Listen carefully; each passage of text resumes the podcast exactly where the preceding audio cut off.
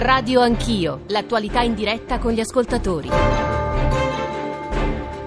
Certo che se ne sentono di sciocchezze proprio dalle persone che dovrebbero essere tenute a riferimento. È giusto che l'opposizione si opponga? E perché mai? E perché mai dovrebbe essere così? Poi, per le nomine, per le cariche, per la RAI o cose di questo genere, ma mi chiedo, ma in quei posti, per quelle cariche, non dovrebbero essere scelte le persone giuste? Oppure devono essere scelte le persone che fanno comodo a seconda del momento all'uno o all'altro partito? Che si spartiscono i posti e ci mettono le persone che fanno comodo a loro. Grazie mille, buona giornata, Guido Rossi da Bologna.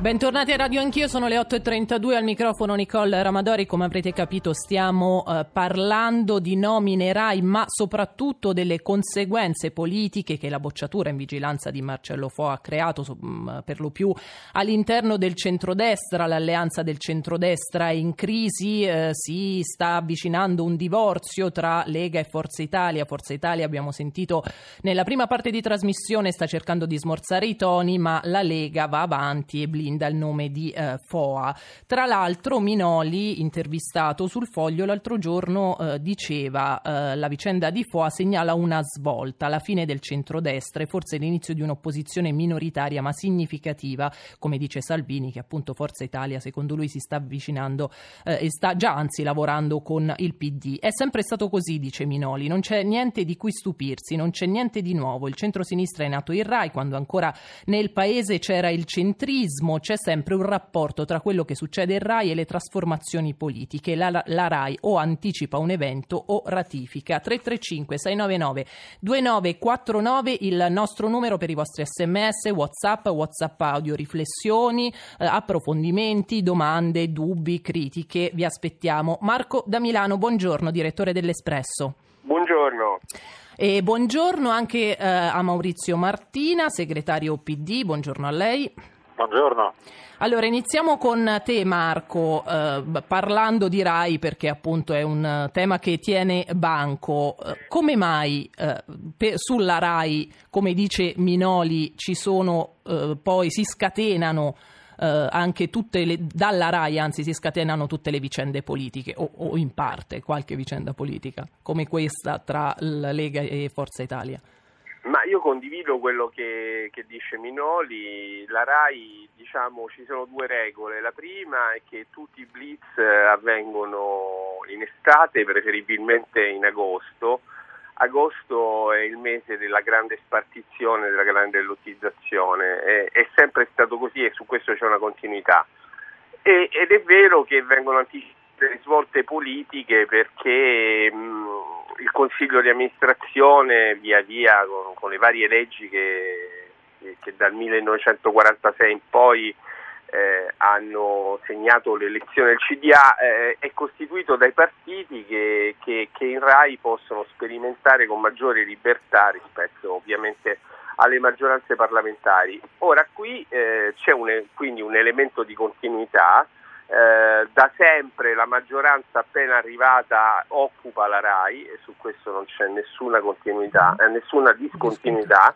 La discontinuità è sulla figura scelta per, per la presidenza RAI perché è un, è un personaggio ehm, dichiaratamente sovranista eh, che esprime un mutamento di pelle. Era un giornalista. In nome del cambiamento che loro sì, vogliono portare avanti. Ma, ma, ma il, cambiamento, il, cambiamento, che io vedo, e qui co- mi collego anche alla questione della spaccatura del centrodestra, è un cambiamento di pelle della, della destra che Marcello Foa eh, interpreta plasticamente perché lui era un giornalista liberi- liberale, montanegliano, moderato e adesso è uno sciamannato sovranista che attacca le istituzioni, il Presidente della Repubblica, che eh, inneggia Putin, insomma qualcosa che Montanelli forse non avrebbe visto molto volentieri, ma è l'immagine di un mutamento dei rapporti di forza dentro il centrodestra. La stessa cosa è avvenuta dentro il centrodestra, la maggioranza prima era Forza Italia, un partito che con tutto quello che abbiamo detto in questi anni di Berlusconi era comunque europeista, moderato, mm. eh, non razzista, non nazionalista, nonostante il nome, e la Lega era una minoranza. Adesso i rapporti di forza si sono esattamente Quindi invertiti. in realtà è il capitolo finale di una sto- importante. è il capitolo finale però di una storia eh, vecchia, insomma.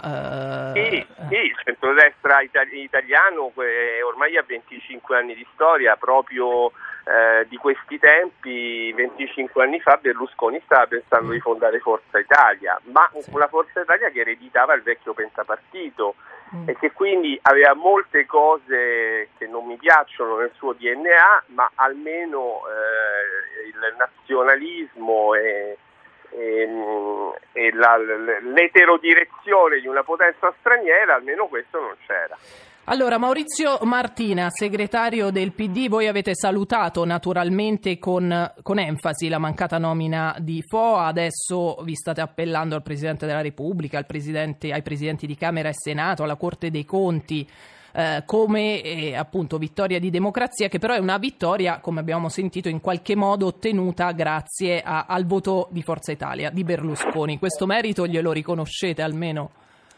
Ma guardi, intanto è importante che questa proposta, che è stata oggettivamente dall'inizio una forzatura di merito e di metodo, sia stata respinta dal Parlamento. Bene che le opposizioni abbiano unito le loro forze, certamente bene che Forza Italia non abbia accettato la provocazione e anche il diktat che, che Salvini ha provato a giocarsi da padre padrone eh, della coalizione anche negli ultimi minuti prima della commissione di vigilanza ieri. Eh, naturalmente adesso il punto vero è cosa, cosa si fa. Cosa si fa, cosa succederà? Io mi auguro che eh, Lega e 5 Stelle non vogliano forzare ancora la mano perché l'hanno già fatto una volta e sono stati sconfitti. Per me il punto è garantire una presidenza il più possibile di garanzia, di equilibrio e non certo una provocazione e una proposta estremista come quella che loro hanno messo in campo con ipotesi FOA.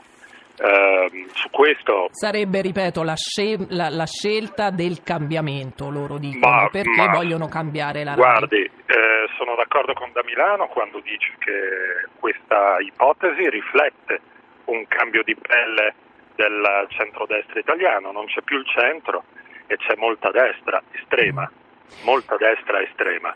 Eh, Riflette poi- forse, scusi Martina se la interrompo di nuovo, di- dicevo riflette anche eh, il- il- i, valori eh, de- degli italiani, i nuovi valori degli italiani. Noi Ma guardi, abbiamo... su questo, su questo mi permetterei di andare piano, perché immaginare che ci sia un automatismo eh, nel Paese, soprattutto quando discutiamo di valori, ci andrei piano. Mi Mm. rendo perfettamente conto che c'è una dinamica che coinvolge certamente anche l'Italia e ha a che vedere con alcuni concetti, cambi di eh, punti di vista in particolare eh, su alcune questioni cruciali, sovranismo, antisovranismo, nuovo europeismo e ripiegamento eh, nazionale, eh, però adesso che la nomina di Foà eh, rifletta gli umori del Paese, francamente no. Secondo me il Paese sulla RAI ha semplicemente da guardare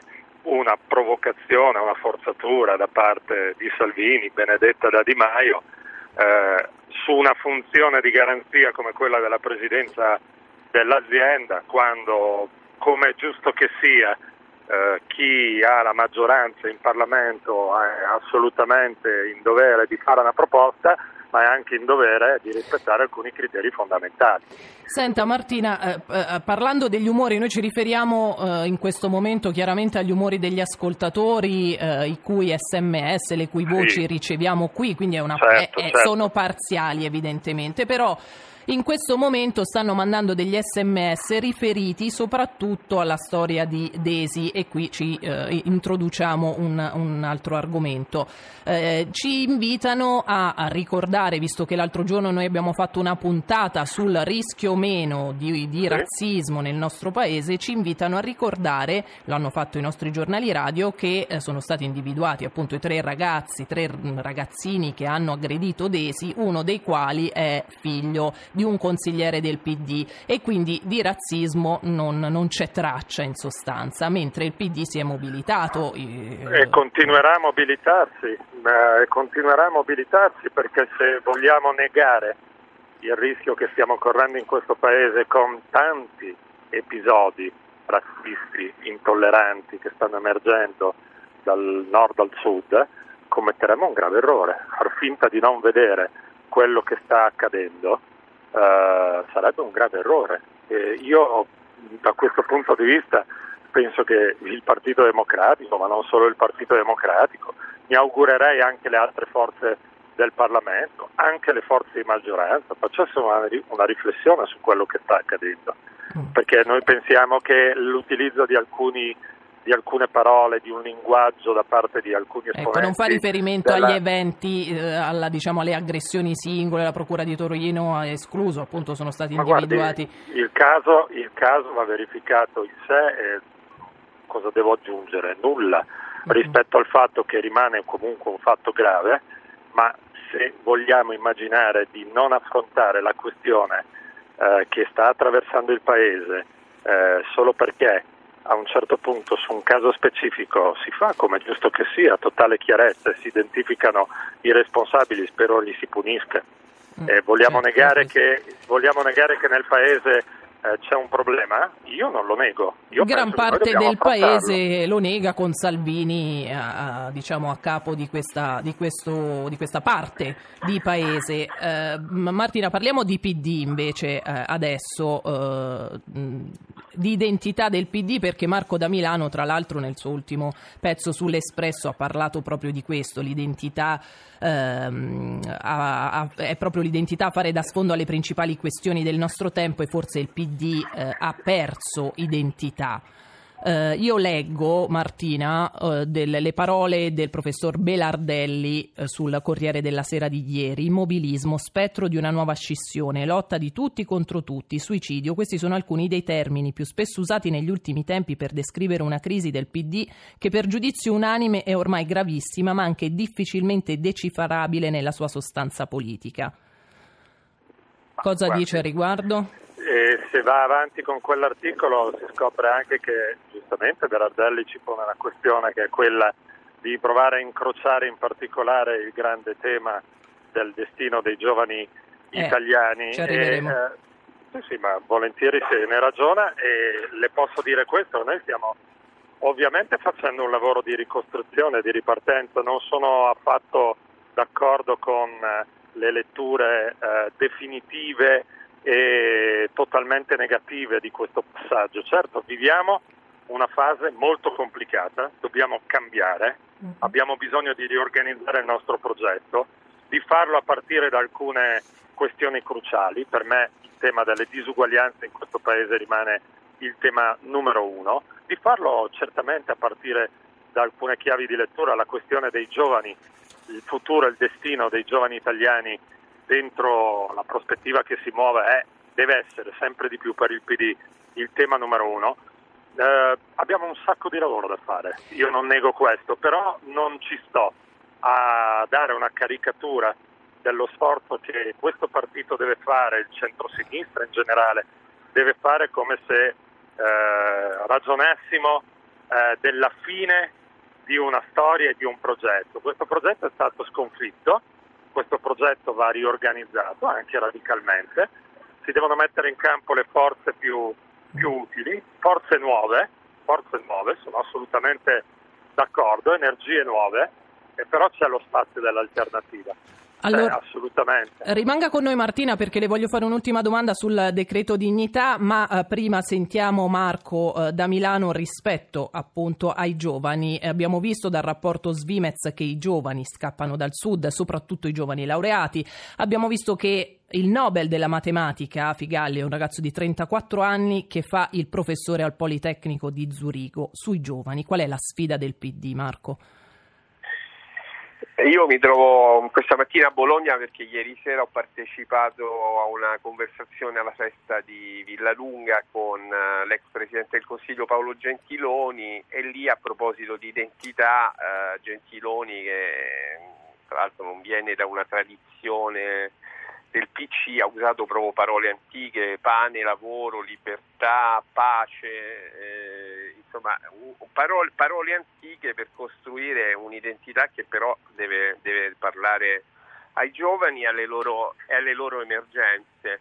Eh, proprio la storia del eh, Nobel per la matematica, come, come è stato definito, ci dice che eh, ci sono grandissime energie che però non incrociano affatto la politica. C'è un problema di rappresentanza dei giovani in politica e non solo dei giovani, un problema enorme di rappresentanza che altre forze preferiscono ignorare oppure danno una risposta esattamente opposta. Ad esempio il Movimento 5 Stelle, per bocca di Casareggio e di Grillo, dice che il problema della rappresentanza è semplicemente superato, cioè superiamo le istituzioni rappresentative. E altre che però se non fanno questo lavoro, mi riferisco al PD, ai partiti della sinistra, eh, semplicemente non hanno più ragione d'essere. Cioè un partito di sinistra che non rappresenta più eh, le forze più deboli della società e i giovani, anche i più preparati, anche i migliori, sono molto deboli e non ha più ragione d'essere. Mm. Eh, Martina, una breve replica e poi un giudizio sul primo voto ottenuto alla Camera dal decreto dignità. Ma sul decreto disoccupazione il nostro giudizio disoccupazione è... ha detto? Beh, assolutamente sì, è un decreto che genererà purtroppo più precarietà, complica la vita alle imprese, come stanno dicendo tanti imprenditori non solo al nord, bloccherà gli investimenti al sud. Io penso che purtroppo siamo di fronte a un eh, primo provvedimento che risponde più al bisogno di Maio di reggere l'urto comunicativo di Salvini che non di aiutare invece concretamente le imprese i lavoratori e i precari di questo Paese. A proposito di differenza tra ciò che si eh, propaganda e ciò che si fa. È un decreto che creerà un sacco di problemi al Paese. Sono purtroppo convinto di questo anche per come sono state scritte alcune norme, anche per come sono stati affrontati alcuni temi.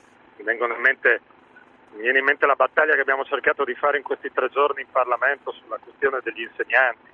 Mm. Eh, a giugno del 2019 noi assisteremo, ahimè, a un eh, mese tremendo dove migliaia e migliaia di insegnanti purtroppo verranno espulsi dalla scuola, tanto per dire di cose concrete che eh, eh passano attraverso la, la stagione del, del, cambiamento voluto è il tentativo però Martina è il tentativo di porre un freno alla precarietà che continua no, ad aumentare abbiamo visto ma scusi, però. ma dove? ma dove se quando abbiamo affrontato nel merito la questione abbiamo posto la questione del giugno 2019 come mese fondamentale dove scadranno questi contratti in forza delle scelte fatte da questo governo, non ci sarà la possibilità attraverso il concorso di rinnovare, migliaia di insegnanti andranno a casa. Ma dove? Ma qual è la differenza tra ciò che si racconta ai giornali e eh. la realtà di queste norme? Vi invito ad andare a leggerle, così possiamo confrontarci nel merito e ben volentieri capiamo fin dove davvero si fanno cose utili per il paese invece dove rischiamo davvero di avere era altri più, problemi davanti. Era più in generale rispetto agli ultimi dati Istat anche sul, scusi, sul però precariato. Più in, genera- più in generale non si può. Ci sono norme, ci sono articoli, si leggano quegli articoli e si veda chiaramente se producono degli effetti positivi oppure no. Io quello che ho il dovere di dire è che purtroppo per come è andata la discussione di questo decreto siamo di fronte a un provvedimento regressivo per l'Italia e spero di non avere ragione, guardi, mettiamola così. Vedremo. Ma tra, eh. ma tra un annetto, quando vedremo gli effetti di questo decreto, potremo renderci conto purtroppo di quello che stia, e ragionarci. Grazie, grazie a Maurizio a Martino, voi, Martina, segretario del PD e grazie anche a Marco da Milano che però prima di salutare eh, volevo chiederti Marco un breve giudizio anche a te rispetto al, al decreto dignità. Ma io non, non, lo vedo certo come una svolta epocale, mi sembra un, un manifesto, un, come spesso accade in, nei, nei, primi passi di un nuovo governo, spesso i decreti eh, sono più manifesti ideologici che, che provvedimenti concreti. Non, non, non, prevedo sconquassi ma neanche grandi risultati. Grazie, grazie anche a te Marco da Milano, direttore dell'Espresso e noi giriamo diciamo, questi rilievi fatti rispetto al decreto, al decreto dignità l'onorevole Albise Maniero, Movimento, Maniero, Movimento 5 Stelle. Buongiorno onorevole. Buongiorno, salve, grazie dell'invito. E grazie a lei di essere qui con noi. Allora, ha sentito, non so se ha sentito Martina rispetto Sì. a, ecco, ha parlato di decreto innanzitutto disoccupazione, misura regressiva, fa arrabbiare gli imprenditori, blocca gli investimenti al sud, insomma, nulla di buono, chiaramente questo è evidente per il PD. Lei come, come difende questa, questo- questa misura e questa versione anche che mi permetta di dire forse un po' più soft rispetto a quella originaria, eh, il DL Dignità 2.0, quella che avete approvato ieri sera tardi alla Camera? Certo, beh, a me piace partire dai fatti e noi abbiamo dei fatti che eh, non sono stime ma sono eh, dati storici, quindi guardiamo cosa succede, la nostra crescita è la inferiore, la minore di tutta Europa, siamo a metà della media europea per crescita come paese, guardiamo i dati Istat di due settimane fa, ci dicono che il lavoro non solo cresce poco ma cresce molto male perché rispetto a un 3% in più di tempi indeterminati abbiamo un 22% in più del somministrato, abbiamo mi pare un 15% in più ehm, di, di altri tipi di lavori, tutti precari, tanto più sono precari, tanto più crescono, quindi noi cresciamo poco e male. Questo cosa significa? Che la ricetta che abbiamo seguito fino adesso, per cui qualcuno credeva che precarizzare aiutasse a crescere, beh, i dati ci dicono che non è così e insomma dobbiamo un po' prenderne atto. Invece ho accolto dire, il beneficio del dubbio che in parte ci ha lasciato eh, il segretario Martina. Eh, ecco, mh, io questo lo prendo positivamente perché eh, se vogliamo guardare le stime di fronte al grande baccano che è stato fatto riguardo alle stime di meno 8.000 posti di lavoro, poi stime insomma Mm. discusse un po' smentite di INPS, Sì. ma è passato sotto un roboante silenzio la stima di più 62.000 posti di lavoro in due anni fatti insomma dalla, Dalla re- dalla Ragioneria Generale dello dello Stato. Eh, Allora, però Maniero facciamo? era, quello era l'effetto de- di un bonus, del bonus Gentiloni che voi avete in- mh, prorogato, no? Esatto, quindi diventa ancora più difficile capire alcune critiche quando noi di fatto incentiviamo il tempo indeterminato al di sotto dei 35 anni e eh, ci mettiamo a dissuadere sempre di più l'utilizzo del tempo eh, determinato reiterato così, insomma un po' all'infinito. Diminuiamo le proroghe possibili, introduciamo la causale già dalla prima. In sintesi noi pensiamo che eh, se non si permette alle persone, in particolare ai giovani, di avere una minima prospettiva per il futuro, di progettare cosa consumeranno, cosa, cosa progetteranno e quindi di conseguenza agli imprenditori, che aspettative abbiamo da una domanda interna che sistematicamente distruggiamo e deprimiamo con delle politiche che non permettono alle persone di, di guadagnare, scusate, anche riduttivamente. Senta, Ecco. ma eh, a, a proposito appunto della versione definitiva, per carità adesso andrà al, al Senato. Eh, però voi avete reintrodotto i voucher eh, e avete, siete dovuti giungere a dei compromessi anche rispetto alle critiche mosse dagli imprenditori del, del nord-est e quindi eh, di- di- dell'elettorato della Lega, vostro, eh, non dico alleato di governo, ma con cui insomma state governando attraverso un contratto contraente attraverso un contratto di governo. È stato difficile il raggiungimento di questo compromesso? Le cose fatte bene non sono mai facili, però devo anche rendere un po' onore al merito. Noi avevamo detto, l'aveva detto il ministro Di Maio, che il Parlamento sarebbe stata la sede di miglioramento, di perfezionamento del dispositivo. Beh, cos'è che si è fatto? Non è che siamo andati per slogan e per titoli, come fa credere qualcuno, ma guardiamo anche qui i fatti. Lì dove i voucher sono effettivamente un sistema per esprimere po- potenzialità, capacità produttive, eccoli lì. Ma dove avessero potuto essere una, una forma di ulteriore sfruttamento del precariato, c'è stata l'immagine molto chiara del muro di cemento armato. Lì noi li abbiamo lasciati passare, li abbiamo semplificati, li abbiamo adattati anche a delle misure di buonsenso. Prima erano limitati a tre giorni per, per esempio, le, le categorie agricole, li abbiamo ampliati a dieci perché non era possibile utilizzarli in alcuni casi ed erano delle assurdità. Salvacondotto per il lavoro nero, però dicono i sindacati. Senza, scusi? No, dico salvacondotto per il lavoro nero, questo ampliare lo spazio di comunicazione anche all'Inps.